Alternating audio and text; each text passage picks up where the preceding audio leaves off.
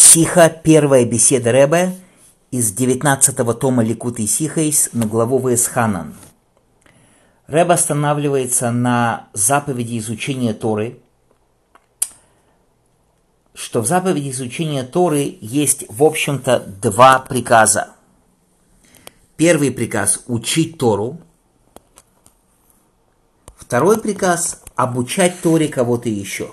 Учиться Торе с кем-то еще – Допустим, и в особенности отец обязан учить Тору со своим сыном. И в этом мы находим удивительную вещь. Как в Рамбаме, так и у Алтеребе э, начинаются законы изучения Торы не с закона о том, что каждый человек должен сам учить Тору, а именно за закона о том, что человек обязан учить Тору своего сына, отец обязан учить Тору своего сына. Что на первый взгляд Непонятно. Во-первых, должно было бы быть написано в законах о том, что человек должен учить Тору сам. И только после этого писать о том, что нужно учить Торе маленького ребенка. Но это не так. Первое, еще раз, что написано, что отец должен учить Торе маленького ребенка, своего сына.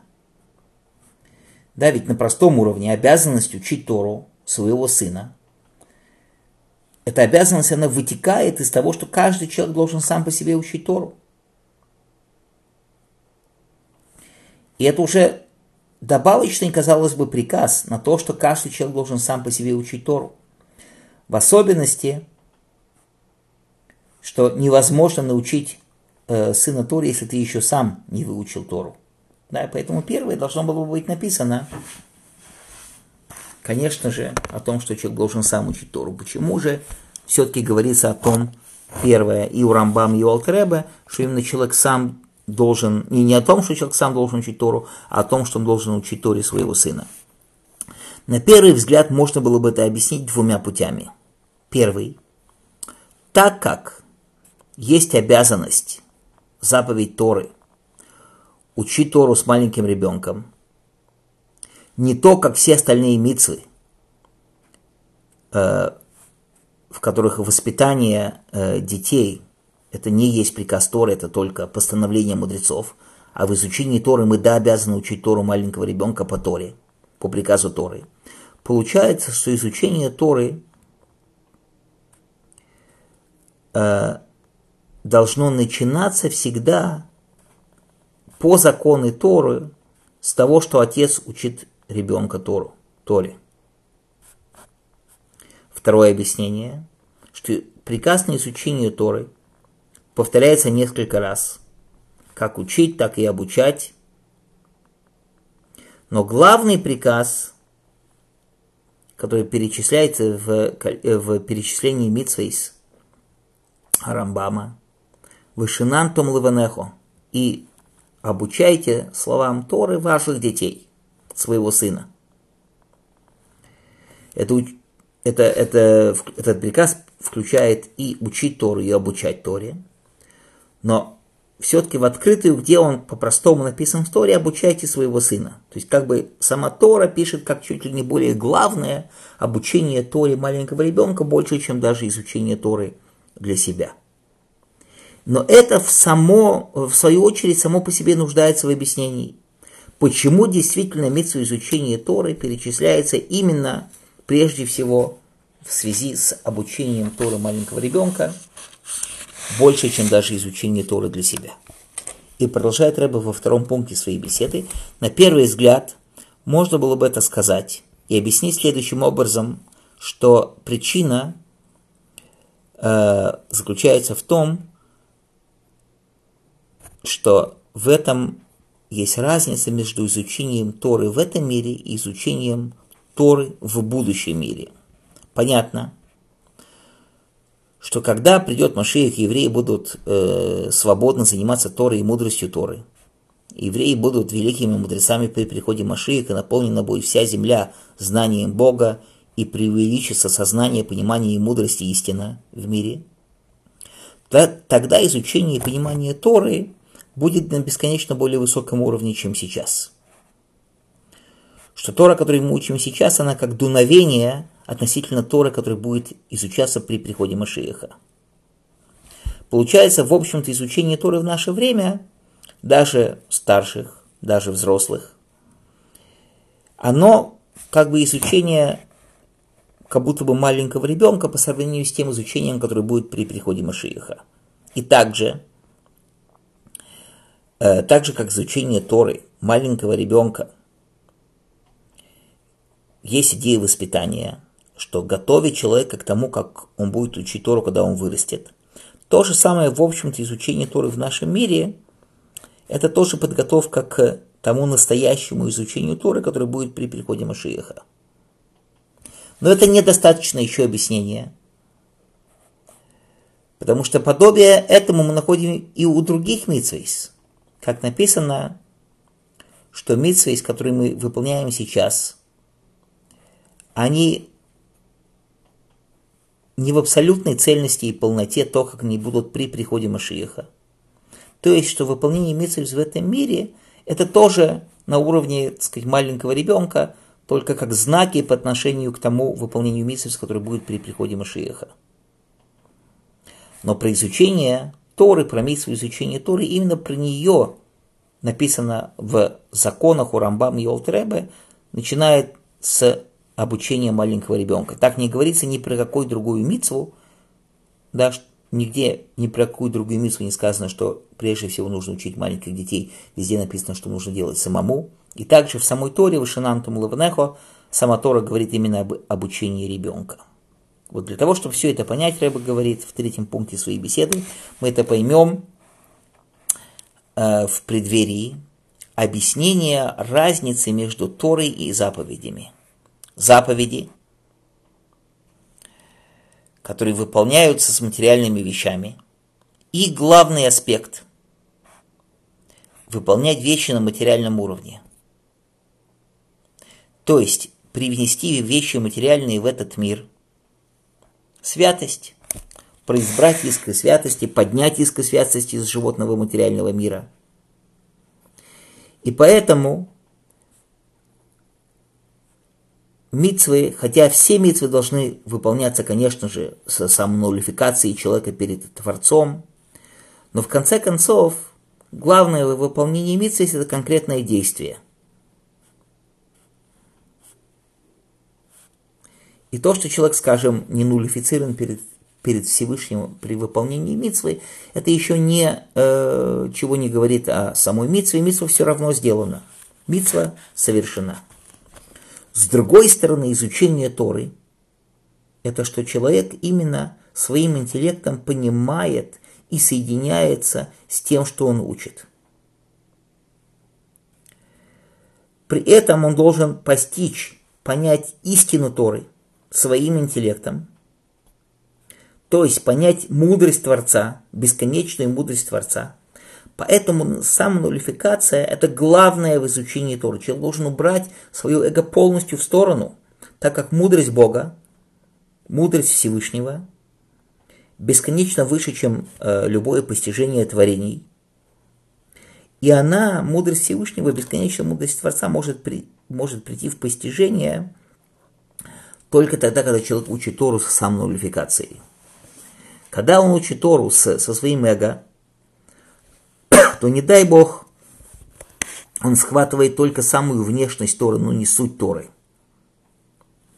Он даже может, не дай Бог, не постичь Тору в ее истинном внутреннем значении и открыть, не дай Бог, лица в Торе не по закону. И поэтому говорят наши мудрецы, что перед изучением Торы должна быть браха на Тору. Как предисловие и фундамент для изучения Торы необходимо сказать броху на Тору, где мы подчеркиваем, что Всевышний дал нам Тору. Это его Тора, он нам ее дал. И этого нету ни при одной другой мецве. Вот точно так же, как должно быть, э, продолжает Рэбе в четвертом пункте своей беседы, вот точно так же, как должно быть вот это движение самонулификации, как фундамент перед изучением Торы – То же самое, конечно же, э, в принципе, должно быть и у Митсвейс. Но у Митсвейс когда человек выполняет митцву как нужно, да, потому что так Всевышний приказал делать митцву, даже если он при, как бы примешивает собственное эго во выполнении митцвейс, но все равно, ведь он выполняет приказ. То есть он изначально, даже примешивая свою эго, все-таки выполняет приказ Бога. Выполнение митцвы – это уже выполнение приказа. Поэтому тут не так уж важна вот эта самонулификация. В случае с Торой, так как идея Торы – это именно соединение интеллектуальное, интеллекта человека с постижением, с, с тем, что с постижимым, с мудростью Всевышнего. То есть, если он хочет по-настоящему учить Тору, он должен убрать как бы э, эго, да, грубость своего интеллекта в сторону и принять бесконечную э, мудрость Всевышнего. Тот, кто учит Тору, может, не дай Бог, сделать иногда ошибку и подумать, что он уже на ступени такой, что он постигает уже истинность Торы. И не дай Бог, это может быть наоборот началом его падения – и он может прийти к результатам и постижениям противоположным самой Торе, не дай Бог. И поэтому изучение Торы должно быть всегда с самонульфикацией, с отсутствием собственного эго. Это защищает э, человека от, не дай Бог, плохих последствий и неправильных пониманий Торы. И продолжает Рэбе в пятом пункте своей беседы, что можно сказать, что это объяснение в том, что мы говорили выше, что изучение Торы начинается именно с обучением маленького ребенка. И что приказ изучения Торы написан в Торе, в Хомыше, в Пятикнижии именно про обучение ребенка. Почему? Что то, что изучение Торы начинается именно с обучения маленьких детей –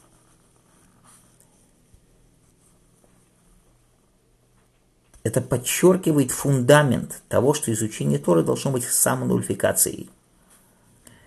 Потому что самонульфикация есть как раз у маленького ребенка в полноте. Он просто, да, он открыт для Торы, и там нету собственного эго. И это есть больше всего именно у маленького ребенка. И продолжает Рэбе в шестом пункте своей беседы, что, как говорилось уже много раз, что так как каждый аспект, каждая вещь в Торе – не случайно, а абсолютно выверена и абсолютно точна.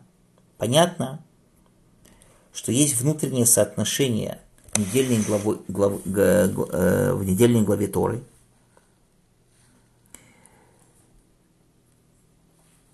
который мы учим также и в Перкиовой данный Шабас. Так как есть мнение в законодателях говорить Перкиовейс – даже в Шабас Тишибеав. И мы это не говорим, но такое мнение да есть. То мы объясним, по крайней мере, одну идею. Да, по тому мнению, которое говорит, что да, нужно читать Пирки Овейс в этот Шабас. И так как вообще мы ждем Машиеха каждый день, то дай Бог придет прямо сейчас Машиех, и мы в этот Шабас, да, будем читать Пирки Овейс. между, э, кроме того, что есть общее соотношение между главой Вейсханан и четвертой главой Пирки.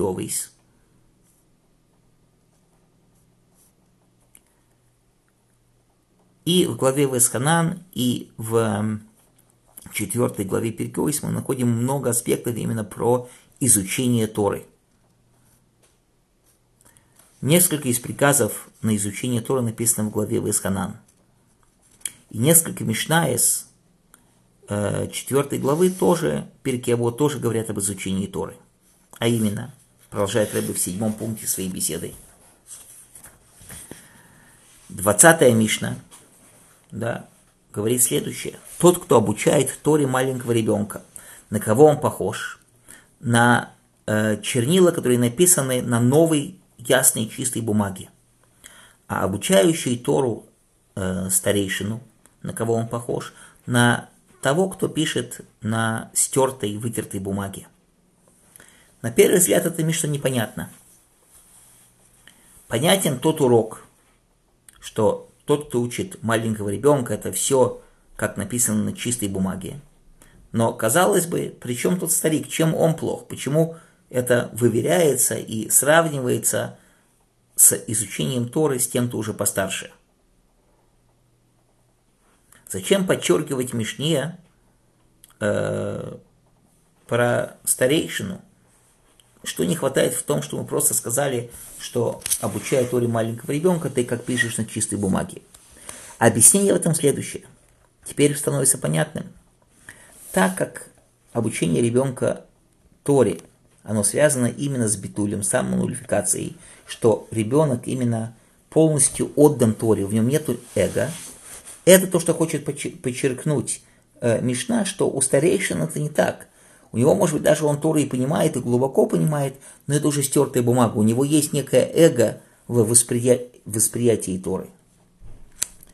Дальше, во восьмом пункте Рыба приводит девятнадцатую Мишну. Шошмула Котн говорит, когда упадет враг твой, не возрадуйся. Когда он спотыкнется, пусть не возликует твое сердце, чтобы не увидел Всевышний и будет это зло в его глазах, и вернет он его гнев от врага твоего. Известен вопрос. Что тут Шмуэл Акотн хочет сказать в падении врага твоего? Э, не радуйся. Это же открытый посыл, как открытое предложение из Мишлей. Махзер Витри объясняет, что предложение в Мишле э, говорит о войне человека, духовной войне в занятии этого мира. А Шмул Акотна обновляет и дает новое объяснение, что не только во войне духовной внутри этого мира, но и в войне так называемой Торы, когда, скажем, два мудреца по Торе спорят о различном э, понимании в Галохе, в законе Торы – и один другого победил, тот, кто победил, должен знать, что в падении твоего противника, да, тот, кто имел другое мнение, не радуйся. Наподобие известной молитвы, которую сказал Рабин Хуния Банакона, да, чтобы не спотыкнулись друзья мои э, в Галохе, да, неправильно поняли Галоху, и не возрадовался бы я этому чем отличается так называемая война Торы, что мы могли бы подумать, что в войне Торы, да, можно радоваться падению, так сказать, твоего противника. Это то, что Шмула Котн и объясняет. А дело тут вот в чем. Так как то, что один человек победил другого в вопросе Торы, в различном понимании Галахи, это же не его победа, это победа Торы. Поэтому, может быть, тут человек может возрадоваться. Говорит Шмуэлакот, нет, в падении твоего противника не возрадуйся, не веселись. Если тебя затрагивает именно истинность Торы, тебе тут нечего радоваться, что ты кого-то победил. Если же, конечно же, тут примешано твое эго, тут другое дело. И еще, если человек держится действительно по-настоящему за изучение Торы с отсутствием собственного эго, у него вообще не было бы даже такой идеи какой-то симки и радости в том, что другой имел неправильное мнение, а наоборот. Он хотел бы, чтобы другой, да, имел правильное мнение.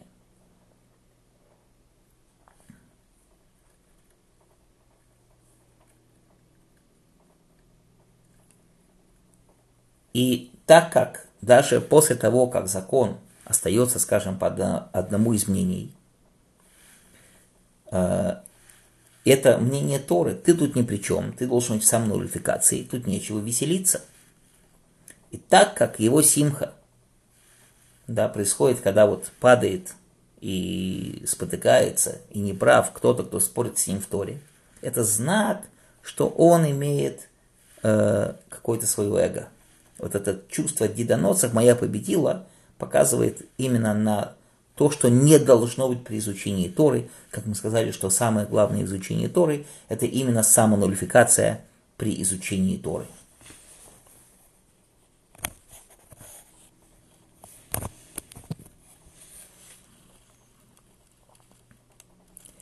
Продолжает Рэбе в девятом пункте своей беседы, что при этом э, может быть, конечно же, и вопрос, даже претензия.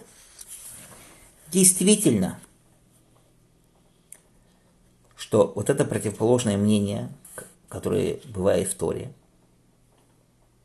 может быть э, правильным мнением, да, это одно из мнений, как написано, и это, и это слова Всевышнего – но все-таки закон-то идет, да, каким-то образом. Если так, почему я не могу радоваться, что закон установлен именно так, как я хотел, чтобы он был установлен? И это Шмулакот, он продолжает и говорит, чтобы не увидел Всевышний, и не было зло это в его глазах, и вернул, и не вернет он э, свой гнев. Потому что может быть, что то, что другой не имел правильное мнение в Галахе. Это не со стороны того, что он не так что-то понял. Но это со стороны просто желания Всевышнего сверху. И это он может и поменять. Да? И сделать так, чтобы все-таки вдруг как-то получилось, что закон пошел не то, как ты хочешь, как другой хочешь. И наоборот, если бы изначально у него была именно нулификация перед Всевышним,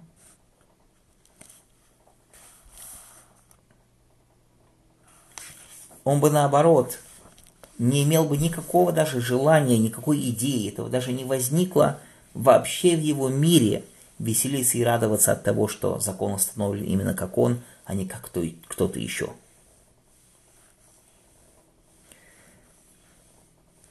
И наоборот – радость должна быть именно э, в том, что ты радуешься тем, что есть другие мнения, наподобие того, как объясняется про Гилели и Шамая, насколько была близость и любовь между Гилелием и Шамаем, и насколько между ними была истина и шалом, и близость, и радость, наподобие известной шутки, что э, хасидим будут рады Машииху, кто бы он ни был, неважно, из их общины, из другой общины, да, мы главное рады, что любой понимает Тору, понимает ее правильно и хорошо, а не примешивает в этом свою эго. И дай Бог, чтобы Ашем помог нам служить Всевышнему и учить Тору без примешивания собственного эгоизма, с, отсутствием, наоборот, самонулификации перед Творцом. И дай Бог, мы через это удостоимся очень скоро увидеть и учить уже Тору из уст Машиеха и до будущих встреч, дорогие друзья.